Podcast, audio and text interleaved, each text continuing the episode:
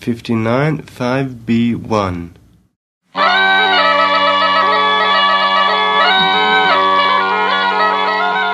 Benvenuti nel podcast Appunti di viaggio.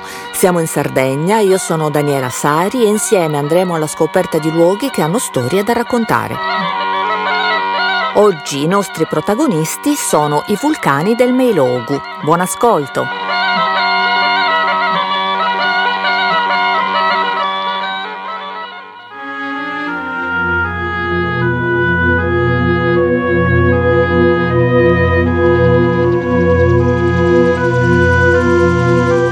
Inizia questa storia tutto deve ancora succedere, perché la tua destinazione appartiene all'età più remota.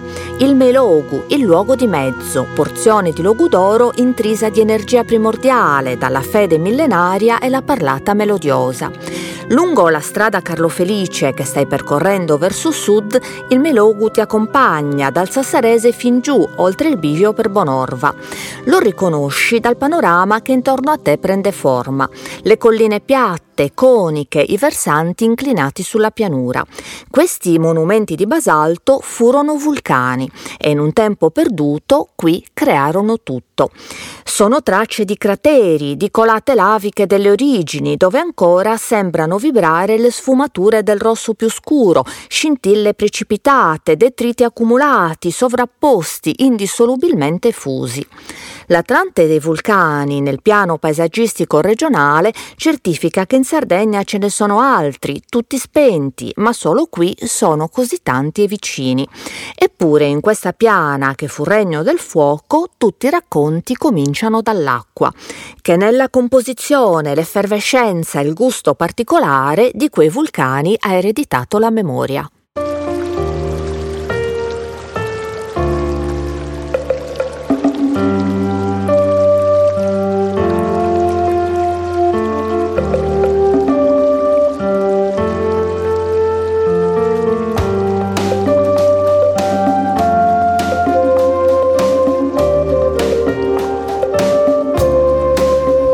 Acqua di vena che per arrivare a guizzare tra ruppi e rovi attraversa distanze sotterranee profonde percorse in tempi lenti, trasformandosi nella risalita, cambiando fino alla sorgente.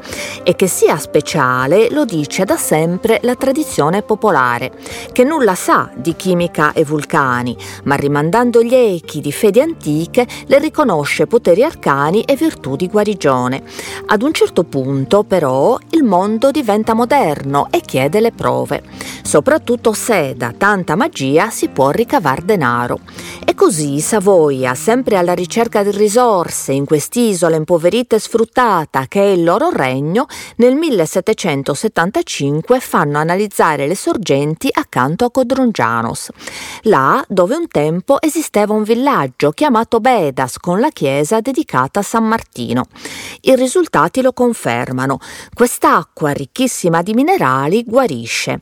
E quando 50 anni dopo per editto regio parte il restauro delle terme romane di Sardara si mette mano anche a questa fonte che presto diventa minuscolo stabilimento, acqua da bere e due vasche per le abluzioni, ma nella gestione pubblica i lavori per conservazione, ampliamento e migliorie iniziano, si fermano, ricominciano, annaspano nella palude letale della burocrazia, fino a che qualcosa cambia, anche per quello che intanto succede intorno. Sono gli ultimi palpiti del vecchio mondo, sta nascendo il Novecento.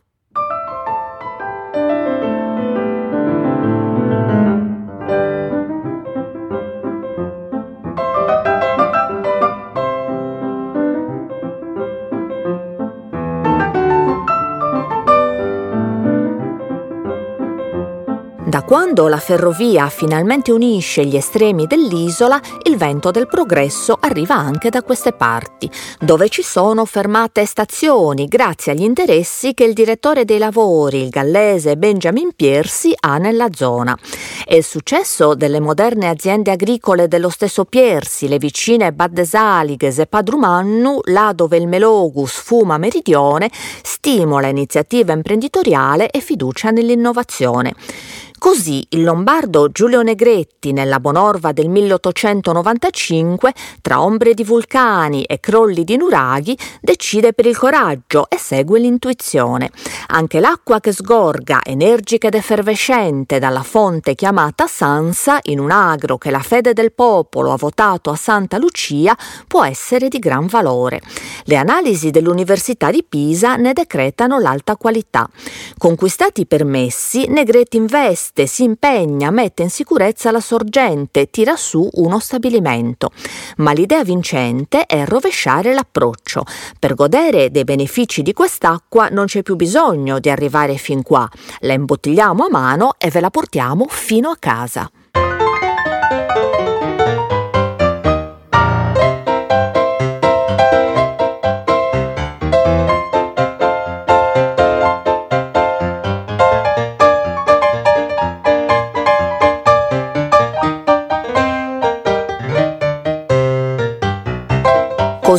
Così, dall'inizio del Novecento, quest'acqua intrisa dell'essenza di vulcani spenti diventa un prodotto commerciale.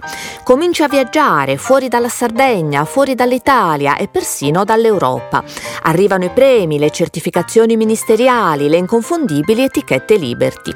Il clima imprenditoriale della zona, che in più con le feste, gli ospiti, le corse di cavalli dei Piersi già vibra di belle époque, diventa sempre più vivace.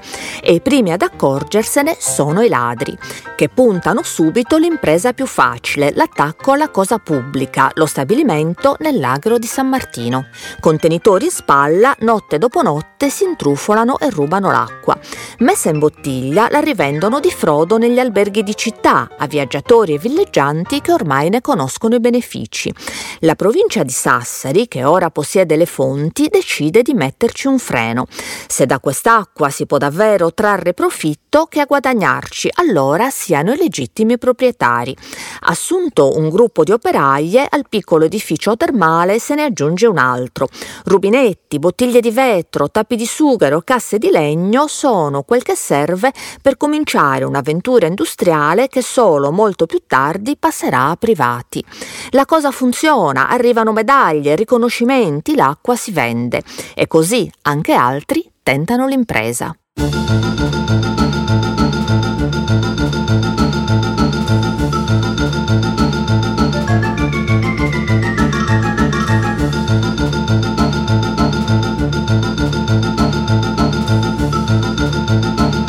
Succede qui, proprio vicinissimo. I nuovi pionieri dell'acqua sono l'oculista di Bitti Eugenio Altara e un suo amico, l'ingegnere Gavino Canalis, che individuata una sorgente e ottenuta la concessione creano stabilimento e azienda, l'acqua Montes, che però, a differenza di concorrenti confinanti, tuttora sul mercato con successo, avrà una storia meno florida, con più passaggi di mano e rovesci di fortuna, sino alla chiusura definitiva 50 anni fa. Ma il cognome Altara va oltre la memoria di queste fonti, perché Eugenio ha una figlia, una bimba che si chiama Edina e che ha, scritto nelle stelle, un futuro d'artista. Pittrice, illustratrice, creatrice di moda, Edina Altara sarà una delle donne di maggior talento e intelligenza creativa del Novecento italiano.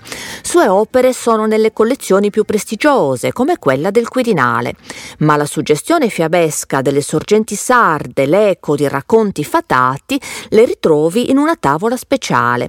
Illustrazione dal tratto lieve e fluttuante fu pubblicata il 1 agosto del 1920 sul giornalino della domenica. La processione infantile, abiti sardi e anfore sulla testa accompagna una novella della scrittrice di Pozzomaggiore Gemina Fernando. Il titolo L'acqua muta di San Giovanni che guarisce tutti i malanni.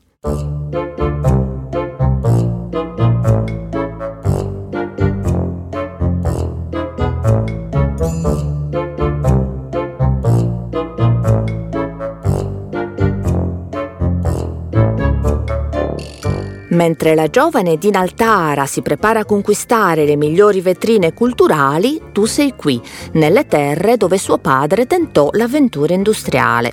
Le esplori seguendo le rotte dei vulcani e quelle dell'abbandono e trovi i primi stabilimenti di produzione, quelli dell'origine, edifici decaduti e muti, restituiti alla vegetazione, circondati da rovine antiche che nei primi del Novecento, quando qui arriva l'industria, sono ancora un mistero, ma qualcuno si appresta ad indagarlo. Si chiama Antonio Taramelli ed è lo studioso cui si devono le prime grandi pagine dell'archeologia sarda. Direttore del Regio Museo di Cagliari e poi soprintendente alle antichità e agli scavi, arriva qui nel 1919 e comincia le sue investigazioni, dentro un paesaggio, come annota subito, quanto mai pittoresco.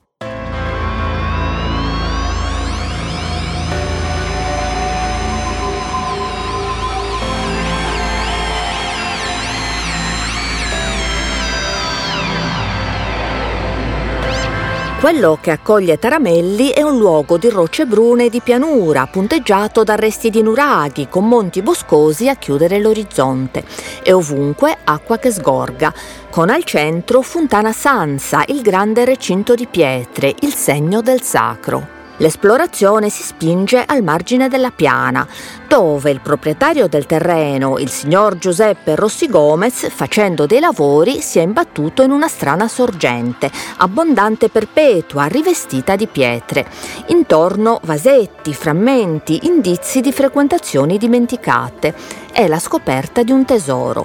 Sulumarzu, fonte sacra del popolo dei Nuraghi, che 3000 anni fa abitava qui e che per queste acque preziose costruì una vasca di raccolta, la coprì con una cupola, la protesse con una facciata robusta, dei blocchi squadrati in cui si apre una piccola porta ben tagliata.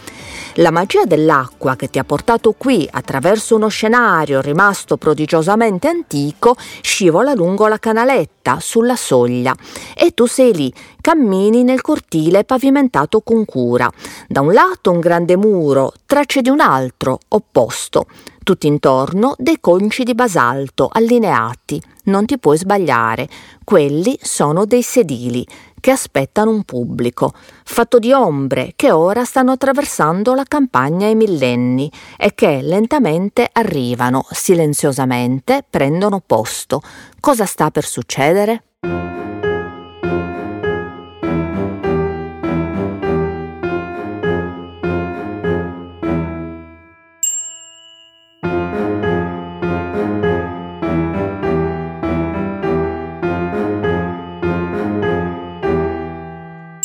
Per sollevare il velo di questo mistero arcaico ti viene in aiuto dal passato un giovane ricercatore.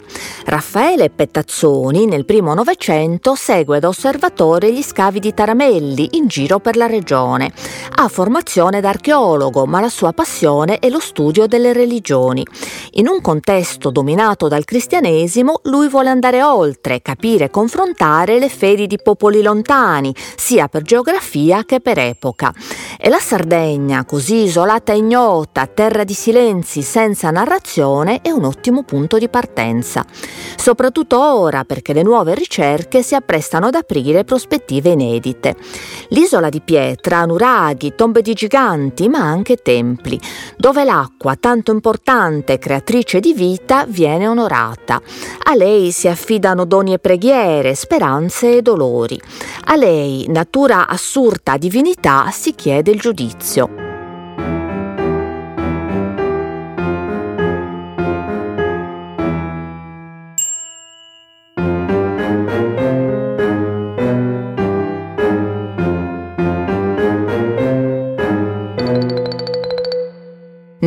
Recinti sacri, annota il giovane sul suo taccuino, seduto tra la terra smossa e i massi spezzati mentre assiste agli scavi, è fuor di dubbio che avessero luogo cerimonie di un carattere speciale.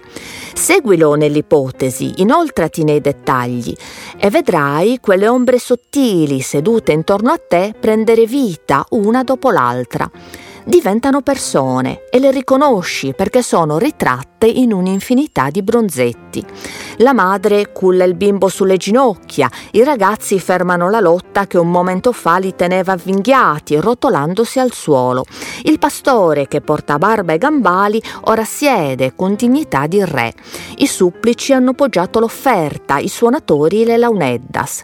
I soldati stanno fermi, in piedi, le armi sollevate, in posizione di guardia e di rispetto. La sacerdotessa, che ha sul capo l'alto cappello del suo ruolo, apre le braccia allargando il mantello, chiama a sé colui su cui cadono gli sguardi di tutti, anche il tuo, avanzi l'imputato.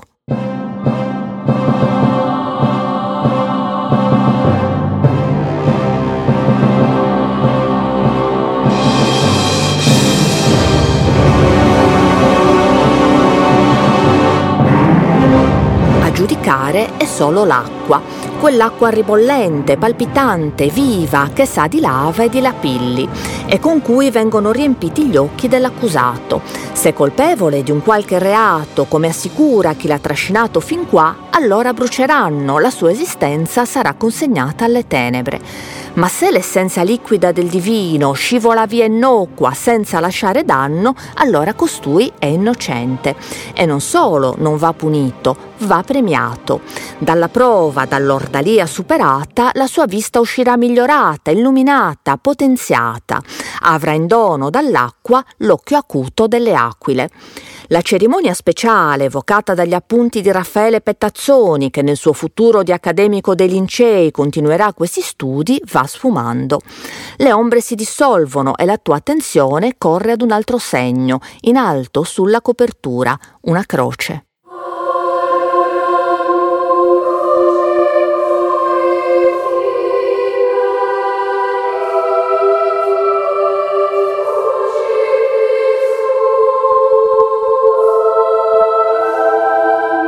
Qualcuno l'ha incisa molto tempo dopo, proprio per tenere lontane quelle ombre pagane, per consacrare la fonte al Dio dei cristiani e questa terra a Santa Lucia, proprio lei, la martire patrona della vista, che porta la luce nel nome e gli occhi nel piatto.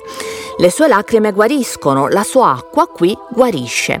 In questo paesaggio straordinario di nuraghi, domus deianas e tombe di giganti, con la regia maestosa di Santo Antine e l'incredibile necropoli di Sant'Andrea Priu, tra basiliche, chiese preziose, castelli in rovina, la sua chiesetta è tra i siti più modesti. Romanica, ma con troppi rifacimenti, è un piccolo semplice edificio, un punto bianco nella campagna. Eppure qui che ogni primo di maggio arrivano in tanti, un pellegrinaggio fervente e affettuoso, per Santa Lucia, protettrice della vista e di queste acque. Ma quella croce incisa non basta. C'è ancora uno spirito antico che abita questi luoghi, che si sposta invisibile nel buio segreto degli alberi, leggero come acqua che scorre, una donna.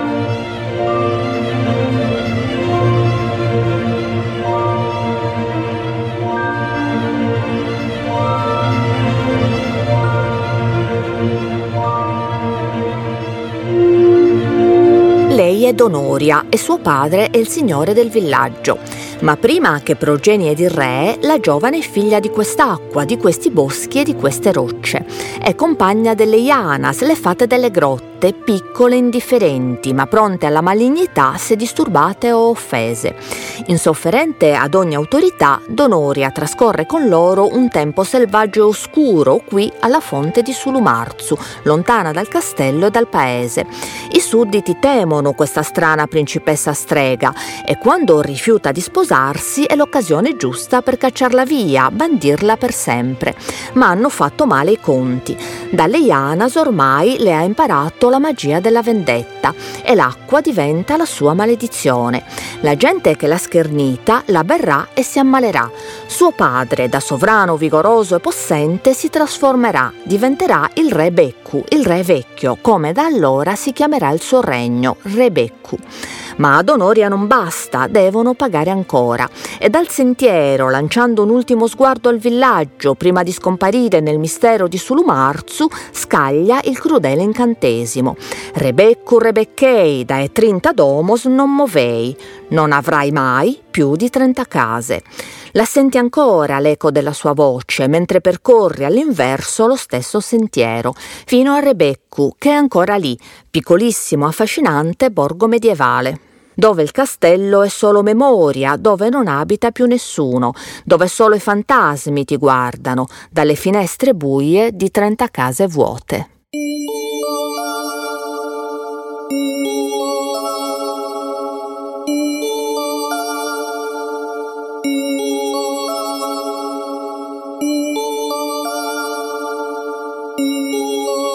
Dietro i malefizi di leggenda c'è la storia vera, quella di un medioevo fatto di villaggi disseminati in questa piana, fertile ma ovunque pronta a scolorire in acquitrino, e che vivono di alterne fortune, come Rebeccu, che gli abitanti, dopo assalti feroci, pestilenze e una malaria sempre strisciante, gradatamente abbandonarono per andare a fondare Bonorva ma un tempo Rebecco era il più fiorente tra i centri di questa zona, già importante al tempo dei Romani, che non solo ci fanno passare la strada principale, la spina verticale dell'isola, ma proprio qui ne fissano lo snodo.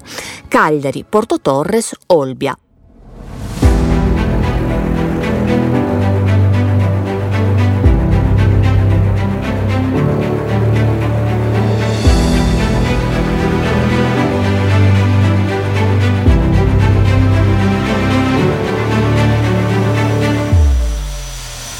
Ma anche l'impero romano e poi quello bizantino scivolano nel fiume inarrestabile della storia e la Sardegna si ritrova nel Medioevo che stai esplorando ora per le vie di Rebeccu.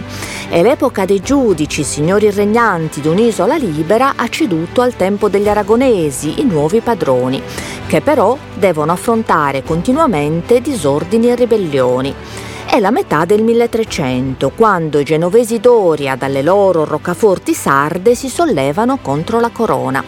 Riunite forze numerose sono pronti allo scontro.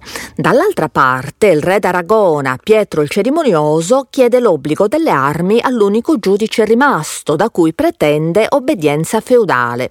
È quel Mariano IV d'Arborea che lo fronteggerà a lungo e che sa bene che questa è una lotta tra due forze straniere, occupanti e che l'unico vantaggio per la Sardegna è che si indeboliscano a vicenda. Così obbedisce, ma prestando un aiuto tiepido per quello che succederà proprio qui, in queste campagne. Il punto esatto è incerto, ma la storia è certissima.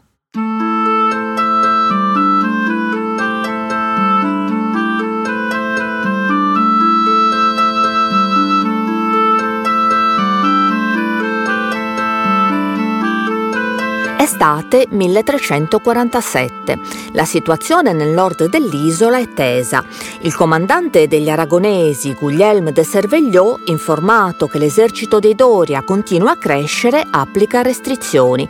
Vieta a Sassari ad Osilo di far circolare le merci, di esportare cavalli, di vendere orzo e grano fuori porta. Agli abitanti ordina di tenere pronte le armi. Intanto riceve rinforzi d'oltremare portati dal nipote Huguet che resta con lui manda a Cagliari a prendere altre truppe suo figlio Gerau e poi gli va incontro fino a queste campagne nel Melogu dei vulcani. E adesso sono tutti qui. C'è anche il figlio minore, Monique. Una volta riuniti però bisogna tornare indietro attraverso il territorio nemico. Contando sulla tregua in corso, Servegliò manda messaggeri ai Doria. Lasciateci passare in pace, non toccheremo i campi né i villaggi. Quelli acconsentono. Potete andare fare, ma vi controlleremo da molto vicino. E mentre Mariano d'Arborea intuisce il pericolo e manda a dire che sarebbe saggio attendere, gli aragonesi, imbaldanziti, si mettono in marcia, sino ad un passaggio angusto.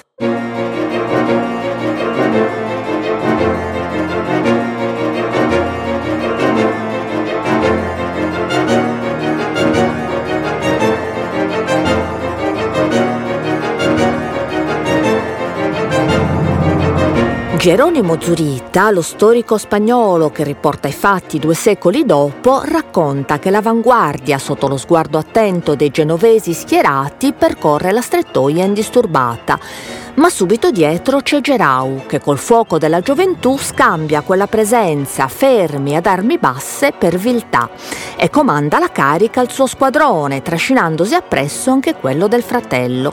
I Doria non aspettavano altro, è la battaglia, è la strage. In questo luogo, chiamato Aidu de Turdu, il passo del tordo, l'uccello credulone, il più facile da ingannare, l'esercito aragonese è sconfitto e in fuga. I tre ragazzi cervegliò uccisi, i corpi straziati tre rovi. Per il vecchio comandante, invece, è scritta un'altra fine. Dopo aver a lungo vagato, disperato e solo, Guglielmo de Cervegliò morirà di sete, qui nella terra dell'acqua, sacra, generosa e antica, ma che a chi ha portato la guerra non concede neppure una goccia. Grazie per aver ascoltato Appunti di Viaggio, il podcast realizzato da me, Daniela Sari, in collaborazione con il Noise e con il sostegno della Fondazione di Sardegna. Il tecnico del suono è Emanuele Pusceddu, interpreta le letture Emilio Puggioni. La sigla è una registrazione storica del ricercatore Andreas Benson per concessione di Iscandula. Le citazioni d'archivio sono tratte dai documentari editi dalla Regione Autonoma della Sardegna e pubblicati online su Sardegna Digital Library. Alla prossima puntata.